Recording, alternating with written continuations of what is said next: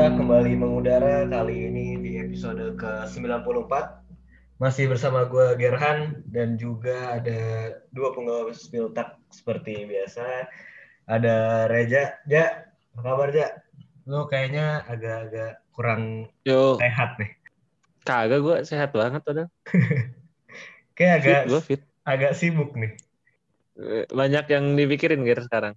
Jadi Iya. agak lebih ke capek capek mental. Kalau lo gimana, Tri? Gue ya gitu-gitu aja sih sama sih ada beberapa hal yang mesti diurusin lah jadi cukup ya bisa bilang sibuk lah Ngurus ini ya, ngurus Spiltak merch ya? Ngurus PO. Iya. ya itu juga sih Ya, lumayan ngejapri ngejapri orang ya alhamdulillah lah ya. Udah mencoba menghasilkan dari podcast walaupun ya agak sedikit apa huru haranya lumayan kerasa nih kita. dikejar deadline cuy Iya benar. Emang selalu eh, sulit untuk memulai sesuatu yang baru ya. Benar benar. Belum belum terbiasa. Udah gitu kemarin kita juga udah launching logo baru ya kan. Itu pakai karyanya Firman Hendika ya. Desainernya Iya benar. MMK Podcast juga, MMK Man to Man. Gokil banget sih. Dan responnya gue seneng sih. Responnya banyak yang akhirnya satu frekuensi sama yang kita pengen gitu kan. Jadi kayak eh, kita ngasih motif jersey 92 kan itu kalau nggak salah. 90, 90. dan relate gitu orang-orang jadi notice gitu sama apa yang kita pengenin Iya, benar-benar. ya nggak tahu 90 apa 92 ada mirip-mirip kan Ya semoga semakin mantep lah kita ya. Dan juga ini iya eh, weekend ini Bundesliga udah balik lagi. Itu juga berarti kita bakal kembali ngomongin Bundesliga ya kan. Tapi di topik utama episode kali ini kita bakal bahas apa nih ya? di segmen kedua nanti kita bakal ngebahas tentang Moukoko dan para pemain termuda di Bundesliga jadi eh, bagaimana jalan mereka setelah debut dan apakah eh, hal yang baik gitu eh, debut di usia muda gitu kan Yoi, soalnya ini menandakan kemarin Mokoko jadi pemain termuda dalam sejarah Bundesliga ya kan. Dan ngomongin Bundesliga pekan kemarin kayak kita bakal mulai dari pertandingan yang sangat mengecewakan bagi gue dan tentu mungkin sangat mengecewakan bagi fans Bayern juga ya, soalnya kemarin Bayern ditahan imbang oleh Werder Bremen yang seharusnya sih Bremen ini harusnya menang sih kecewa banget gue. Ini seri yang terasa seperti kekalahan kalau gue. Ini tapi bagaimanapun juga eh, Bremen tetap sombong banget Dri tahu Dri tetap stay unbeaten jadi tujuh pertandingan loh itu sebuah pertanda baik atau buruk tuh kalau bilang ya. Soalnya unbeatennya seribu loh. Kalau dibilang baik ya baik sih karena ini jauh daripada musim lalu gitu kan. Kalau musim lalu ya si- Bremen sejajaran masih tuh kan. Kalau sekarang gue lihat ya lebih stabil gitu. Walaupun secara materi nggak jauh berubah, cuman gue rasa lebih stabil aja walaupun yang main kan kemarin lawan- juga Kevin Mohwald di tengah, terus Christian Gross di belakang. Bahkan Felix Agu debut kemarin ya Ger, ya bisa didebutin Iya, tuh. benar-benar. Jadi sebegitu tidak berdayanya Bayern di di mata Bremen, dia ngasih Iya. debut lawan Bayern loh si Florian Iya. Kohfeldt. Ngeri banget ya.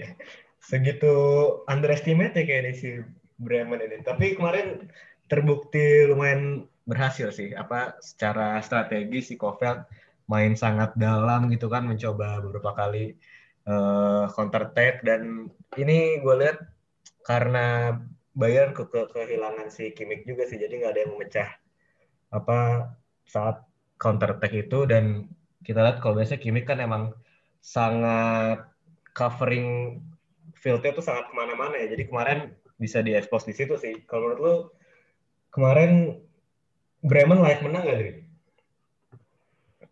Eh, kalau layak menang gue masih harus bilang enggak sih ya. Cuman yang yang sangat jelasnya sih Bremen sangat pantas mendapatkan satu poin di kandang Bayern karena juga ya Bayern lagi dikena terkena musibah ya. Udah Alfonso Davies, Joshua Kimmich, Tolisso, terus kemarin Lucas Hernandez juga.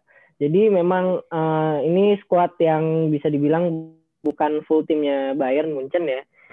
Cuman yang uh, harus digarisbawahi juga bener sih Bremen ini bener-bener improve sih kalau menurut gua. Jadi walaupun uh, ini unbeatennya banyakkan seri gitu ya, tapi ini menuju ke arah yang lebih positif ya. Apalagi ini Lewandowski main dan berhasil dikantongi oleh Omer Toprak. Itu menurut gue udah bisa jadi prestasi tersendiri sih bagi Werder Bremen. Jadi uh, salut sih untuk Kofeld yang tetap uh, berani berpegang teguh sama uh, strategi mereka dari awal pertandingan. Cuman kalau untuk Bayern sendiri ya hitungannya ini bad luck aja sih kalau menurut gue. apalagi dengan banyaknya cedera terus apa namanya pem, Neuer aja yang habis kebobolan banyak gol aja masih bisa bermain yang bagus gitu jadi ya lumayan lah untuk Bundesliga ngelihat uh, kejar-kejaran di papan atas gara-gara seri ini tapi uh, sebenarnya jangan terlena juga sih dengan hasil seri-serinya Bremen ini karena di Hinrunde musim lalu di 10 pertandingan pertama juga Bremen ada masa di mana dia lima kali seri juga, lima kali seri berturut-turut satu sama juga. Dan ya ujung-ujungnya kan menurun tuh. Jadi gue gak mau mengangkat ekspektasi gue dan orang-orang lain di luar sana sih. Terus kalau soal, soal si Omer Toprak, emang gak mengagetkan sih, Dri, menurut gue, Dri. Karena pada DFL Super Cup terakhir kali Toprak main buat Dortmund ya kalau nggak salah, emang sejago itu kan dia lawan Bayern ya. iya emang sih. Cuman cuman ini sih apa yang di garis bawah emang kemarin kayaknya semua pemain Bayern tuh off semua ya kecuali mungkin Neuer itu. Cuman menurut lu gimana nih Jan? Apakah iya. ini si Neuer, Neuer ini kalau kagak ada apakah si kalau kagak ada Neuer parah banget Bayern itu. Ulang ulang ulang. Terus Terus menurut lu gimana nih, uh, si Bayern ini apakah emang sedang terselamatkan Neuer aja nih kemarin? Iya. Uh, Neuer sang penyelamat lagi-lagi ya. Walaupun kemarin sempat dikritik kan ketika lawan Iya di timnas Jerman tuh lawan apa? Lawan Spanyol yang kebobolan banyak katanya solidaritas untuk Ter Stegen cuman kalau lu perhatiin secara seksama gitu pada pertandingan Jerman lawan Spanyol itu satu-satunya pemain yang paling bagus di Jerman ya Neuer itu. Dan Sama, kemarin pas lawan kemarin. iya pas pas lawan Bremen juga yang main bagus Neuer sih. Uh, kalau nggak ada Neuer ada seenggaknya ada dua save yang benar-benar krusial kan di pertandingan kemarin dan kalau nggak ada Neuer Bremen bisa untuk pertama kalinya menang lawan Bayern sejak 2008 cuman uh, hasil seri ini juga jadi sesuatu yang spesial karena 22 pertandingan berturut-turut kalah lawan Bayern tuh berarti udah dari zamannya Diego Ribas, Mesut Ozil, Kevin De Bruyne sampai sekarang masa jahiliyah kalah terus gara ya Bremen. Enggak, Jadi, dan enggak 22 kali. Si Bremen tuh 9 22 kali. 22 kali tanpa kemenangan. 9 22 kali, kali berturut-turut. Emang iya? Berarti gue salah 22 kali berturut-turut kalah lawan Bayern. Gue udah gue udah yang 22 kali. Lu bayangin 22 kali. Ini sebegitu yeah. menakutkannya banget, gitu Bayern buat yeah. Bremen. Jadi gue rasa uh, jadi awal yang baru lah ini antara Bayern dan Bremen. Karena sejarahnya dari dulu kan sebenarnya Bayern Bremen kan sempat sengit tuh di awal 2000-an jadi gue yeah. harap sih bisa nih ke depannya. Apalagi Florian Kofeld bisa sekali lagi menunjukkan diri sebagai pelatih top. Karena cuma ada uh, Marco Rose, Peter Bos, terus di, Sebastian Hunes yang bisa sama Julian Nagelsmann yang bisa menahan Bayernnya Hansi Flick ya kan. Iya benar. Di pertandingan ke-50-nya Hansi Flick. Oke. Udah gitu sebenarnya kemarin Bremen cuman kalah sama crossingan insya Allahnya Hansi Flick ya itu coba beribu-ribu kali akhirnya jebol juga tuh si Alan si siapa namanya si Koman.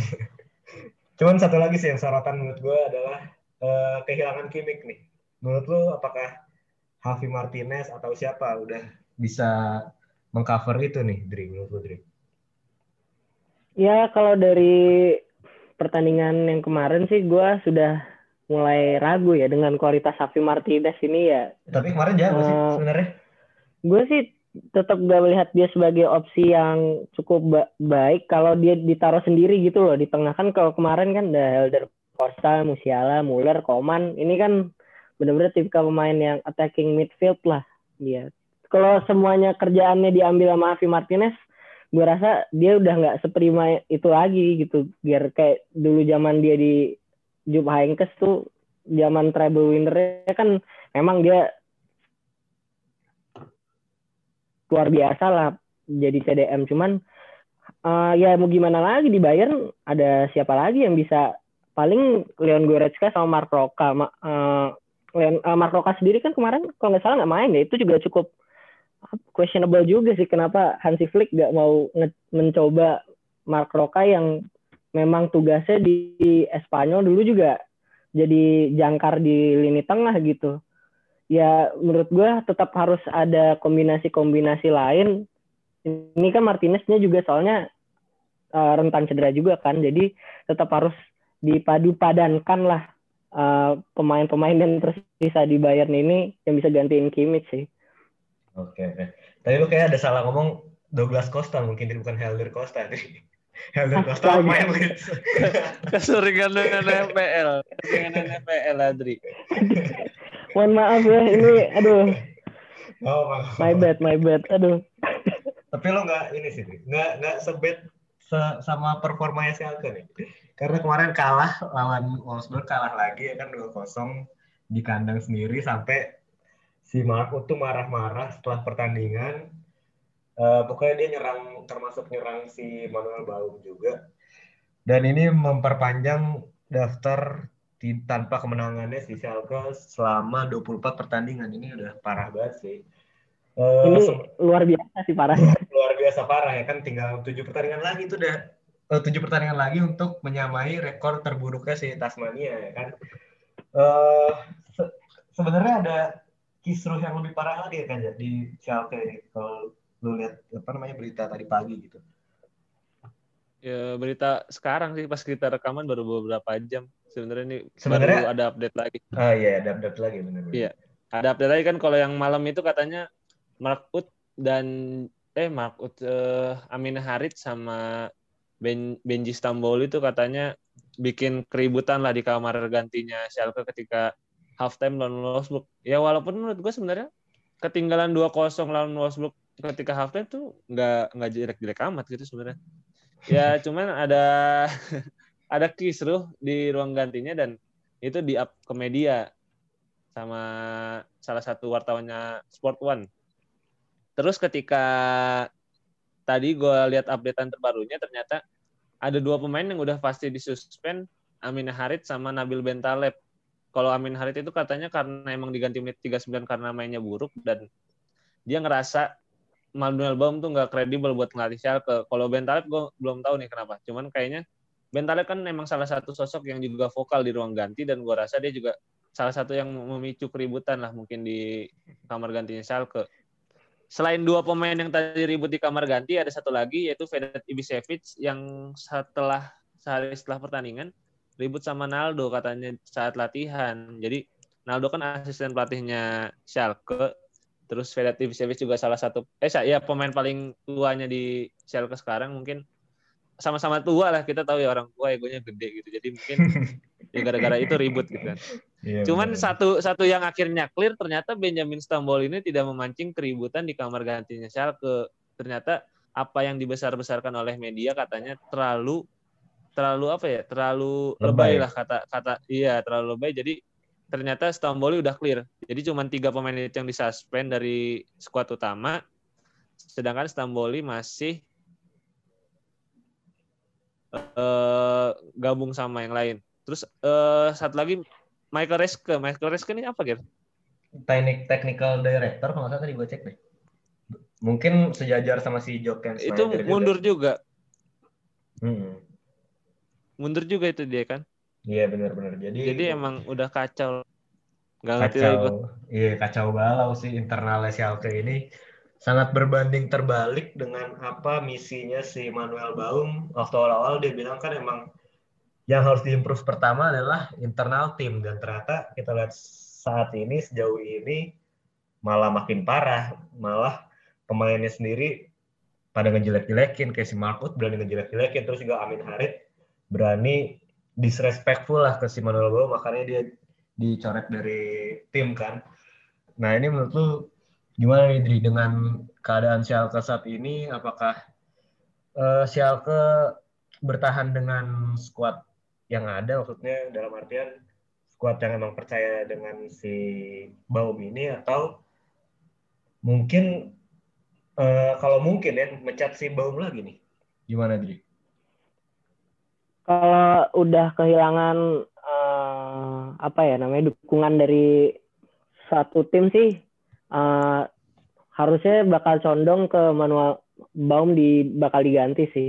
Karena kan uh, pelatih baru harusnya bisa menumbuhkan semangat baru uh, apa namanya optimisme baru dari zamannya Wagner yang uh, ternyata jelek. Nah, Manuel Baum ini memang sih uh, secara prestasi dia juga belum bisa menghasilkan apa-apa waktu di Augsburg. Cuman setidaknya ketika dia di Augsburg itu dia punya apa pondasi yang cukup kuat lah, Ger. Baik dari taktik, dia juga bisa ngeramu pemain yang maksudnya di Augsburg itu uh, seadanya cuman bisa tetap kadang-kadang bermain bagus gitu ya. Cuman gue tetap melihat di Schalke ini dia nggak bisa ngembangin uh, sisi yang taktiknya maupun di luar lapangan gitu. Masa Ibisevic, Naldo tadi uh, sempat ribut padahal ini dua pemain ya walaupun uh, Naldo udah pensiun gitu ya yang punya karakter leadership yang bagus gitu di di Hertha aja kan Ibisevic jadi kapten Naldo juga sosok senior di yang udah malang melintang di sepak bola Jerman malah ribut sendiri. Kalau untuk Amin Harit sih emang dia kayaknya punya apa ya?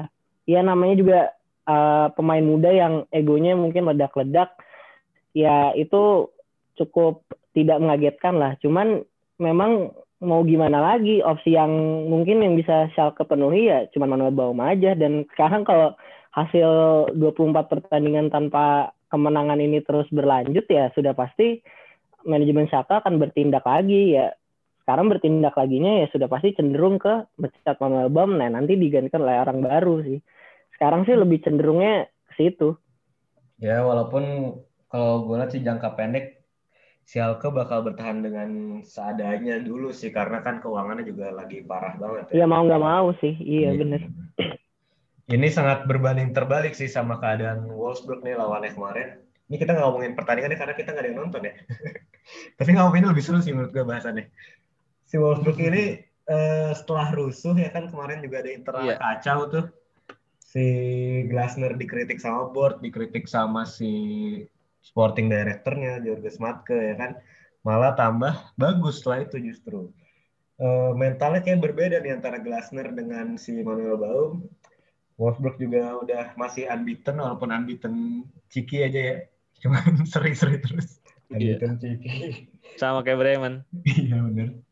Uh, tapi dalam satu hal poin musim ini lebih banyak daripada dalam 8 pertandingan ya lebih banyak daripada poin di mana dia juara loh ya. Udah sebuah pertanda nih kayak Wolfsburg bisa juara nih.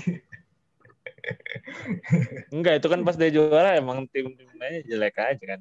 Hmm. Uh, cuman ya uh, kalau lu bilang kualitas pelatih ya lu lihat aja dari cara datangnya gimana. Kan Oliver Glasner datang setelah membawa Linz kan tim yang bukan apa-apa di Austria gitu akhirnya bisa masuk ke Eropa. Yo, setuju sih gue aja malu aja. Uh, cuman ya emang kalau bahas Wolfsburg juara kayak sangat sulit ya karena musim ini persaingannya lagi mantep nih. Kemarin uh, Bayern kalah, RBL seri yang justru Bayern menang. Kalah. Bayern eh Bayern seri, Bayern seri. Sorry sorry. Gue pengennya Bayern kalah soalnya. Bayern seri, RBL seri. uh, Dortmund justru yang tadinya gue kira bakal kalah juga atau seri karena biasa kan gitu kan Bundesliga tuh suka ada aja gitu. Ketika Bayern lagi seri yang lain juga pada seri. Justru kemarin Dortmund menang dengan skor yang sangat meyakinkan walaupun di babak pertama agak bikin resah ya sempat tertinggal duluan dari Matias Kunha cuman lagi-lagi ya eh uh, Halan ini uh, kita udah sering juga sih bahas. Cuman seberapa ini sih Dream lo tuh uh, si Haaland ini seberapa lama lagi lah Dortmund bakal bergantung oleh Haaland eh, dengan Haaland ini. Apakah sepanjang musim? Kayaknya kalau melihat uh, kalau melihat Jadon Sancho yang masih angin-anginan, Marco Reus yang juga performanya nggak stabil, sudah pasti Haaland lah yang jadi tumpuan utamanya. Dan sebenarnya kemenangan Dortmund ini juga uh, udah gue apa ya, udah gue kasih statistiknya tuh waktu episode keberapa ya. Jadi memang Dortmund ini selalu bermain jelek di babak pertama. Cuman entah kenapa di babak kedua lawannya itu seperti kecapean sendiri bikin apa kesalahan-kesalahan yang tidak perlu seperti waktu gol kedua atau gol ketiganya Erling Haaland itu pattern hard salah oper uh, terus dua gol Erling Haaland lainnya juga lini belakang Hertha Berlin Dedrick Boyatanya diem aja jadi benar-benar Dortmund ini memanfaatkan uh, apa ya? Mungkin uh, konsentrasi pertandingannya tuh full gitu. Kalau Hertha mungkin udah agak jumawa, udah gol keren Matius Kunya dia agak hilang lah konsentrasi bermainnya. Cuman Dortmund uh, kali ini benar-benar uh, cukup bisa dibilang sudah punya mentalnya, Ger. Ini yang ini yang nggak gue lihat di musim-musim sebelumnya di Evolution Favre uh, sudah ketinggalan satu kosong di kandang lawan malah menang gede-gedean. Ini menurut gue prestasi tersendiri sih. Dan patut di apa ya patut diingat juga nih pertahanannya Dortmund Akanji dan Hummels nih makin lama makin mantep sih. Ya ya gue berharap ini bakal menjadi pertanda juga sih bagi Dortmund musim ini ya kan? Siapa tahu bisa ya kayak dua musim lalu lah sampai akhir musim baru ditentukan juaranya gitu kan Uh, cuman kalau dari sisi lain dari pertandingan ini ada Mokoko yang kemarin mencatatkan rekor lah sebagai pemain termuda di Bundesliga sepanjang sejarah.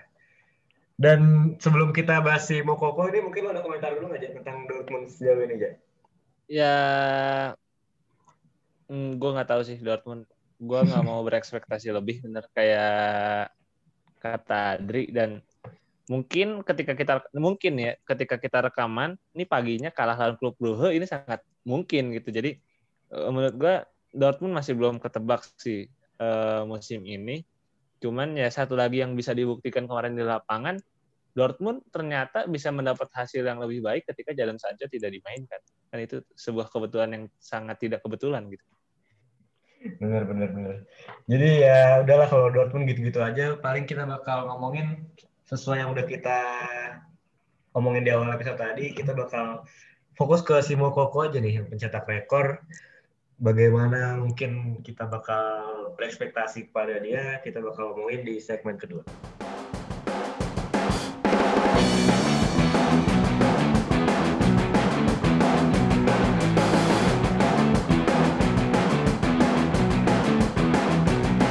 Dua rekor baru dicatatkan oleh Wonderkid Borussia Dortmund, Yosofa Mokoko, ya ya sebenarnya ini sih expected record gitu. Jadi kayak dari Mei dari bulan Juni, bulan Juli ini udah banyak yang ngomongin kalau rekor ini bakal terpecahkan gitu.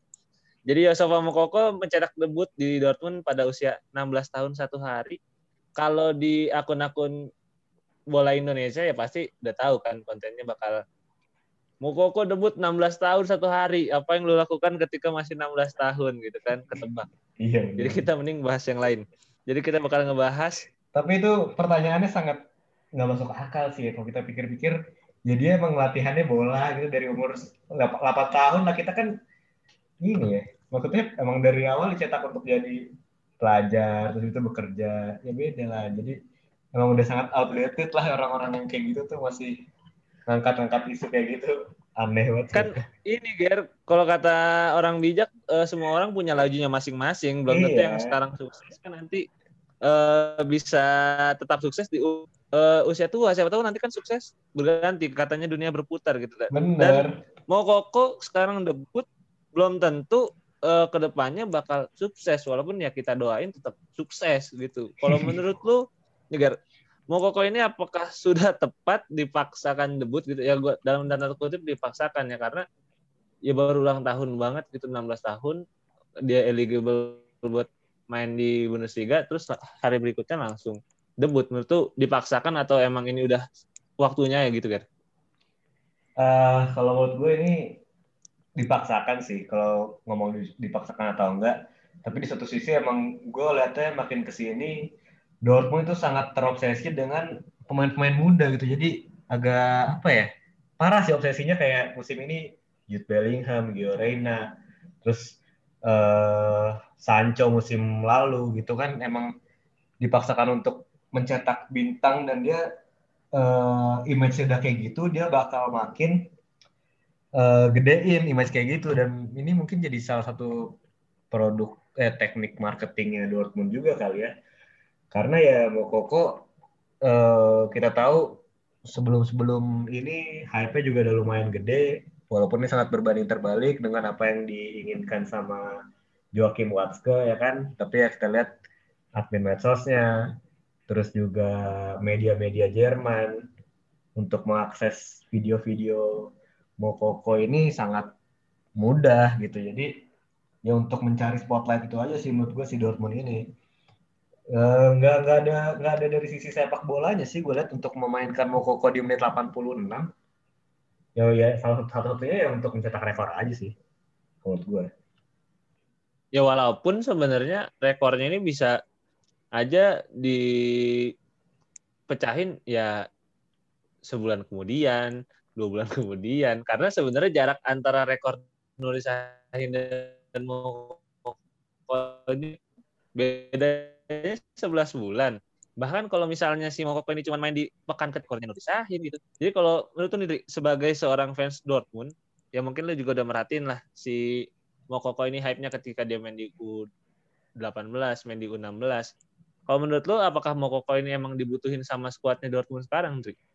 Ya sebenarnya gue setuju sama Gerhan sih. Ini dipaksakan karena um, sejago apa pun Mokoko, Dortmund tetap uh, butuh pelapis ya Erling Haaland yang memang sudah apa ya sudah terbukti di uh, di level Bundesliga lah minimal gitu. Sedangkan Mokoko baru di U19 Dortmund walaupun ya emang secara statistik musim kemarin aja dia main 20 kali ngegolinnya 34 kali di mana itu benar-benar luar biasa banget cuman gue memang ngelihat ini sebagai apa ya mungkin bisa bilang marketing kali ya bahwa ini Dortmund kembali lagi menghasilkan produk-produk apa ya binaan akademinya ini memang uh, kelas dunia lah cuman kalau uh, Mukoko diharapkan misalnya kayak jadi apa ya semacam kayak Gio Reyna pun gue masih ragu sih karena Gio Reyna kan juga ditempa dulu lah dari bertahap gitu. Nah baru di musim ini dia dapat kesempatan bermain juga gue rasa juga karena mau nggak mau Sancho nih kayaknya bakal pergi jadi Reina dicoba un diplot untuk menggantikan perannya uh, Jadon Sancho gitu. Sedangkan kan kalau Mukoko sendiri Erling Haaland juga lagi jago-jagonya sekarang Terus di sisi kiri juga di sisi kiri atau sisi kanan dari penyerang sayapnya juga sudah penuh sebenarnya slotnya. Jadi gue sih memang hanya melihat Mukoko sebagai uh, pelapis Erling Haaland kali ya mungkin di plotnya karena gue ngomong gini juga sebenarnya agak ragu karena masa Dortmund pelapisnya Erling Haaland yang umurnya juga 23 tahun juga belum pelapisnya umur 16 tahun nih gue juga jadi gak, gak masuk di akal gue sih uh, mungkin untuk sekarang gue hanya bisa berpendapat bahwa ini untuk marketing dan ini untuk memecahkan rekor aja sih. Tapi ini juga bukan berarti Mukoko ini nggak punya apa ya, nggak punya special talent di dalam dirinya sih. Gue cuman hanya, uh, gue cuman menilai ini terlalu kecepatan aja sih. Karena hype-nya udah gede banget, mungkin memanfaatkan hype-nya biar exposure-nya dapat. Jadi ya gitu deh dimasukin demo Koko. Padahal udah menang juga uh, Halan 23 tahun, pelapisnya mau koko 16 tahun. Iya itu. Berarti Halan aja belum pelapis, belum belum 23 tahun kan? Pelapisnya mau koko 9 tahun dong. iya. The next. Jadi the nextnya udah ada tuh. Halan belum 22 tahun pun udah uh, the next Halan gitu. Ntar jadi the next, the next mau koko, umur 13 tahun. Ntar ada next mau koko ntar Ya kalau kita lihat sih spotlight ini kan sebenarnya bisa menjadi dua sisi pisau. Apa sih bahasanya? Dua sisi. Mata uang. Dua sisi sih kan? Kok dua sisi mata uang sih? Dua bilah Dua sisi pedang. Ya gitulah. Iya, dua sisi pedang. Mhm.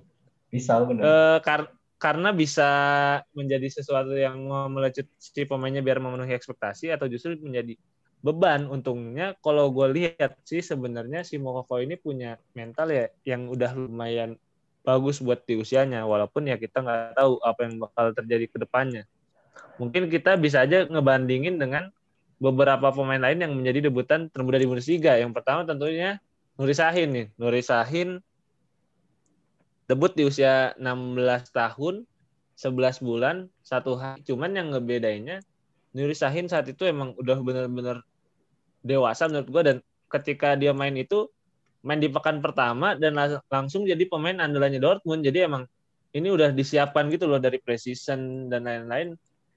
Emang udah stabil dan kemudian main di tim intinya Dortmund dan kemudian kita tahulah eh, bagaimana ceritanya Nuri Sahin akhirnya berkembang di Dortmund terus gagal di Madrid sempat jadi ribut sama Brendan Rodgers kemudian balik ke Dortmund terus ke ke Bremen sekarang ke Ankara Gucu ya walaupun karirnya nggak terlalu baik cuman gue rasa dia punya karir yang lumayan sukses sih menurut gue Eh, kalau menurut tuh gimana Ger? Nih si Nuri Sahin apakah bisa menjadi contoh yang baik buat Mokoko nggak?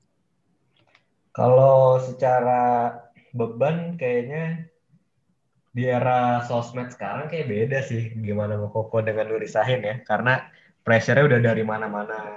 Lebih banyak lah dibandingkan Nuri Sahin zaman dulu mungkin ya. Apalagi Nuri Sahin juga secara posisi berada di posisi yang nggak terlalu kena spotlight gitu dibandingkan Mokoko yang striker gitu. Jadi misalkan Mokoko main nih sampai umur 18 lah tapi ternyata golnya cuman 10 misalnya dari 30 laga itu kan ah ini mah gembor-gembornya doang. Waktu wonderkid bisa segini ternyata eh, pas udah lumayan walaupun masih masih 18 tahun gitu ya udah lumayan tua eh, ternyata performanya kayak gini gitu kan. Beda kalau sama Nuri Sahin kita lihat ya apa sih mau dihitung dari seorang central midfielder gitu. Jumlah tackle orang nggak ada yang peduli. Jumlah duel cuman yang pecinta fantasi Bundesliga doang mungkin yang peduli jumlah duel. Sisanya ya udah gitu. Cuman kalau untuk menjadi contoh sih Nuri Sahin di Dortmund menurut gue Nuri Sahin tuh punya apa ya mental yang Dortmund banget sih. Gue nggak ngerti sih Dortmund banget gimana. Cuman gue bisa ngeliat ketika eranya puncaknya si Dortmund ini Nuri Sahin jadi andalannya Dortmund zaman zamannya klub itu kan. Kalau mau Koko gue belum tahu sih cuman eh, untuk tipikal striker kayak agak sulit sih untuk jadi kayak gitu karena bisa aja pindah umur 20 gitu kan atau 21 kalau Nur Sahin sempat lama tuh di Dortmund. Eh, iya sih harus benar-benar bisa merawat ekspektasi gitu karena debut di usia yang belia belum tentu bisa langsung sukses gitu. Karena di peringkat ketiganya kalau gue lihat nih pemain termuda sepanjang masa Bundesliga Jan Aurel Bisek yang sekarang udah di Vitoria Guimares nih. nih lu man- mandang kasusnya Bisek gimana kan ya Bisek nih nggak terlalu lama ya 2017 baru tiga tahun yang lalu eh, datang dengan ekspektasi tinggi bahkan sekarang udah main di Liga Portugal dan setahu gua nggak nggak inti juga gue gue pengen ini deh Kadang tuh pemain Bentar, apa? gue pengen tahu ini sih pandangan lo tentang Mokoko ini dari dari kacamata fans Dortmund dari Oke oke. Ya kayak yang tadi gue bilang sih sebenarnya ya kalau boleh jujur gue juga hanya ngelihat dia dari YouTube sih. Cuman memang sih banyak yang udah bilang nih pengamat-pengamat sepak bola bahwa Mukoko ini apa ya generational talent lah gitu. Jadi bukan macam ya bisa dibilang nggak selevel dengan Yan Aurel Bisek gitu sih. Itu yang eh, impresi yang gue dapat dari hampir ini kan exposure-nya gak cuma dari Jerman ya, maksudnya ini seantara sepak bola Eropa tahu Mukoko siapa gitu sih. Jadi ya referensi gue baru itu. Cuman kadang juga pemain muda tuh kayak asal dimasukin aja karena klubnya lagi butuh lagi butuh pemain gitu sama kayak dulu Marian Sar di Dortmund tadi ada Jan Aurel Bisek Jadi jarang yang benar-benar natural memang dibutuhkan. Kalaupun dia natural dibutuhkan, gue rasa pengintegrasi pengintegrasian dia ke tim senior akan lebih apa ya, lebih sabar sih. Uh, misalkan kayak Kai Havertz sama Pulisic itu kan sekarang udah main di Chelsea lah dalam berapa tahun pertumbuhan mereka memang sesuai dengan apa yang diharapkan oleh pelatih-pelatih di timnya masing-masing gitu kan. Nah, itu sama-sama debut di umur 17 tahun dan dalam waktu 2-3 tahun memang sudah berkembang menjadi pemain top gitu loh.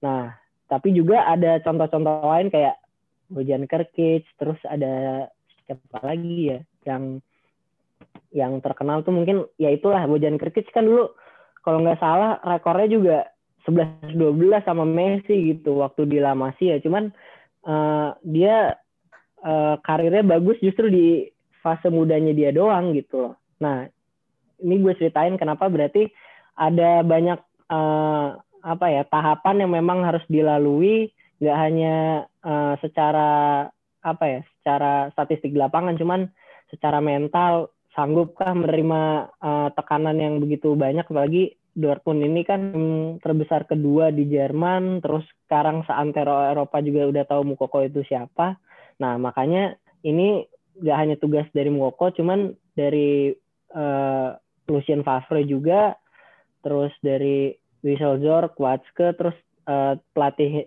uh, Dortmund Junior juga ini gimana nih? Kapan mau integrasiin uh, si Mukoko ini sebagai pemain senior utuh gitu walaupun jadi cadangan kan ini sekarang kan bisa jadi ini dia debut nanti main lagi di tim junior ya gitu sih jadi uh, harus ada langkah yang langkah yang sudah matang baik dari klub ataupun dari Mukokonya sendiri agar bisa mencetak ya setidaknya seperti Pulisic lah gitu atau kayak Havertz yang benar-benar sudah terbukti berhasil gitu. Jangan karena rekornya di di kompetisi junior tersilaukan dibawa ke Bundesliga nanti malah gagal malah ngancurin karir Mukokonya sendiri sih. Sebenarnya satu hal yang bikin gue agak tenang gitu dia karena mau Koko debut di Dortmund gitu. Karena Dortmund ini kan sebenarnya identik banget dengan pemain muda ya. Tadi bener kata Geren. Kalau untuk sekarang aja udah ada uh, Gio Reyna, Jude Bellingham, Jadon Sancho, terus kayak kita tarik ke belakang Nuri Sahin, terus uh, tahun 90-an ada Ibrahim Tanko, ada Lars Ricken gitu. Jadi emang sebenarnya punya sejarah yang bagus dengan pemain-pemain yang debut di usia muda ya mungkin. Walaupun beberapa juga nggak nggak semuanya bersinar gitu. Mungkin kayak Sergio Gomez kayak si, si ya Alexander Isak gitu mungkin nggak berhasil. Cuman lebih banyak yang berhasil gitu di Dortmund secara pembinaan dan secara ya udah punya contoh untuk diikuti lah kalau di Dortmund gitu uh, dan di Bundesliga musim ini juga gue lihat banyak banget pemain-pemain yang kehitungnya teenager gitu Ger ya jadi yeah. belum bahkan 18 tahun aja belum gitu ada Jamal Musiala, ada Florian Wirtz, ada Jude Bellingham gitu. Kalau menurut tuh Ger berada di mana nih mau Koko dengan pemain-pemain ini dan menurut tuh uh, siapa teenager yang bakal paling mencolok musim ini Ger? Uh, kalau menurut gue kalau mau Koko dibandingkan dengan pemain-pemain tadi ya, terutama kalau gue bandingin sama Florian Wirtz ya yang secara role gitu di tim udah beda ya. Kalau kita lihat Mokoko, gue setuju sama Adrian kalau emang Mokoko ini pasti sih pasti bakal cuma jadi pelapisnya Halan. Kecuali ya mungkin Favre Halan cedera, tiba-tiba Favre mainin dia terus ya beda ya. Cuman kalau kita lihat Wirtz, uh, dia kan udah jadi tumpuan lah salah satu tumpuan di lini depannya si Leverkusen. Jadi secara role beda sih kalau Wirtz jauh lebih apa impactful ke pertandingan dibandingkan Mokoko gitu.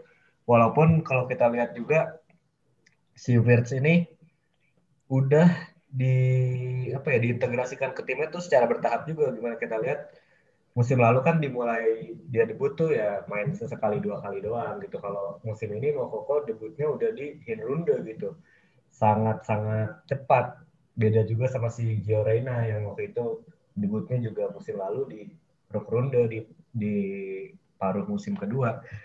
Kalau Jamal Musiala sendiri uh, Jamal Musiala mungkin bisa sih ya. Dia berusia baru 17 tahun ya. Jamal Musiala iya, mungkin, 17 tahun. Mungkin bisa sih untuk menjadi kalau kita lihat mungkin Mokoko bakal seperti Musiala ya walau dimainkan kayak buat pelapis-pelapis sayap doang ya. Cuman secara kontribusi Musiala udah oke okay sih. Gue berharapnya Mokoko bisa oke okay juga sebenarnya musim ini. Cuman ya itu harus sabar aja sih, jangan terlalu berespek gitu. Iya sih, karena posisi striker kadang tolak ukurnya di gol gitu ya. Kalau iya, menurut gimana nih, Dri?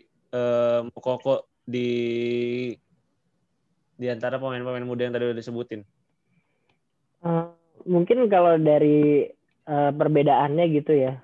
Kalau Mukoko kan sekarang urgensinya masih belum segenting Florian Wirtz menggantikan perannya Kai Havertz sih kalau menurut gue. Jadi Mukoko ya udahlah ikutin aja uh, mengikuti alurnya aja lah gimana Dortmund uh, musim ini juga pasti mempengaruhi jam bermain dari Mukoko itu sendiri. Cuman kalau di Dortmund kan juga ada Gio Reyna yang musim ini bisa dibilang musim perdananya dia yang benar-benar main jadi tim utama lah. Sekarang dia udah main eh, 8 kali di, di Bundesliga ya kalau ini sesuai statistik di Google tiga, tiga assist dan satu gol jadi sudah apa ya sudah terlihat dari proses integrasinya Reina musim lalu memang disiapkan untuk musim ini gitu loh. Jadi memang sudah jelas pola apa ya pola pengembangannya memang sudah uh, ke arah yang memang dituju gitu loh. Ini juga sama kayak misalnya kalau Reina kan dari dari akademi kalau Jude Bellingham juga ini kan benar-benar jadi apa ya sorotan juga karena usianya juga masih 17 tahun main tujuh kali dengan asis dua kali di Bundesliga. Jadi ya setidaknya Mukoko ada di Dortmund yang memang punya perencanaan akan pemain mudanya bagus gitu. Jadi nggak semata-mata hanya untuk kayak ya aduh kasihan sih kayak Ian Aurel Bisek gitu ya yang hanya cuman dijadikan apa ya untuk memecahkan rekor tapi abis itu nggak dipikirin lagi bagaimana perkembangannya ke depannya gitu. Nah, cuman kalau udah dari contoh Reina dan Bellingham, ini pemain yang dari akademi dan satunya lagi dibeli dari tim lain, memang benar-benar sudah dipikirkan matang-matang kalau Bellingham ini akan diproyeksikan sebagai uh, apa ya gelandang box to box sementara Reina ini bisa diplot juga sebagai penggantinya Jadon Sancho kalau misalnya musim depan bakal pindah. Jadi uh, secara statistik yang tadi gue juga udah jelasin memang secara bertahap sudah diintegrasikan secara penuh ke tim senior gitu. Nah makanya uh, Yusuf apa Mukoko ini uh, juga harus mengikuti jalur Reina dan Bellingham agar bisa kemampuannya ter uh, apa ya kemampuannya uh, bisa sangat diasah tapi juga Koko ini nggak usah terlalu diburu-buru untuk langsung diintegrasikan ke tim utama gitu. Mungkin sekitar 1 sampai tiga musim uh, dilihatlah perkembangannya gimana dan kebutuhan dari Dortmund itu sendiri gimana. Kan memang dari dari lahir lah kasarnya ya gitu ya. Dia memang udah punya talenta jadi mending diasah dulu talentanya skillnya bener-bener untuk biar ketika nanti dibutuhkan di Bundesliga dia bisa langsung ready sih. Gitu. Ya jadi emang buat Mokoko kita lihat aja sih ya ke depannya bakal gimana. Cuman ya sekali lagi dia menurut gue berada di lingkungan yang tepat berada di liga yang tepat. Karena kalau main di liga Indonesia udah pasti dia bakal diterajang sama abang-abangan ya kan? Uh, udah pasti udah pasti dia bakal ini nyari cewek selebgram terus iya benar terus bikin konten di Instagram beliin hadiah ya kan jadi ya untung sih mau kok anda beruntung berada di Dortmund ya mungkin yeah, yeah. itu aja sih uh, episode kali ini pembahasan kita tentang Mokoko ya, Ger? Iya, jadi ya intinya sih Mokoko is a special kid lah yang bisa kita kasih gambaran ya spesial sih emang anak ini spesial. Jadi ya harus ditunggu aja gitu. Uh, ada tambahan lagi nggak nih kira-kira nih mungkin yang di luar dari episode ini aja apa aja? beli beli spill Ya. merch ya. Jangan lupa. Iya benar. Beli merchandise merchandise Spiltak yang edisi bulan Desember kali ini. The Year Iya. of Lewandowski 2020. Siapa tahu ya kan musim dep apa tahun depan 2021 The Year of Mokoko kita nggak tahu. Jadi makanya beli yang Lewandowski dulu. Bener bener bener. Eh, ya udahlah gitu aja mungkin kalau untuk ngebeli ya hitung-hitung support Spiltak terus ya karena kita juga baru ini mencoba mencari cuan secara hard selling ya kan. Jadi ya dari berapa sih ribuan kita followers? Adalah 5000 mah total-total semua di sosmed. Hampir 5000 di Twitter dan hampir 1000 di IG. Iya. Masa buat naik cetak aja ya 24 gitu kan nggak bisa sih ya. Harusnya bisa lah ya. Udah sih gitu ya. Paling gitu aja di episode kali ini. Eh, dari gua Gerhan pamit. Gua Reza pamit. Gue Adrian pamit. Sampai jumpa di episode Spill Tak berikutnya. Bye.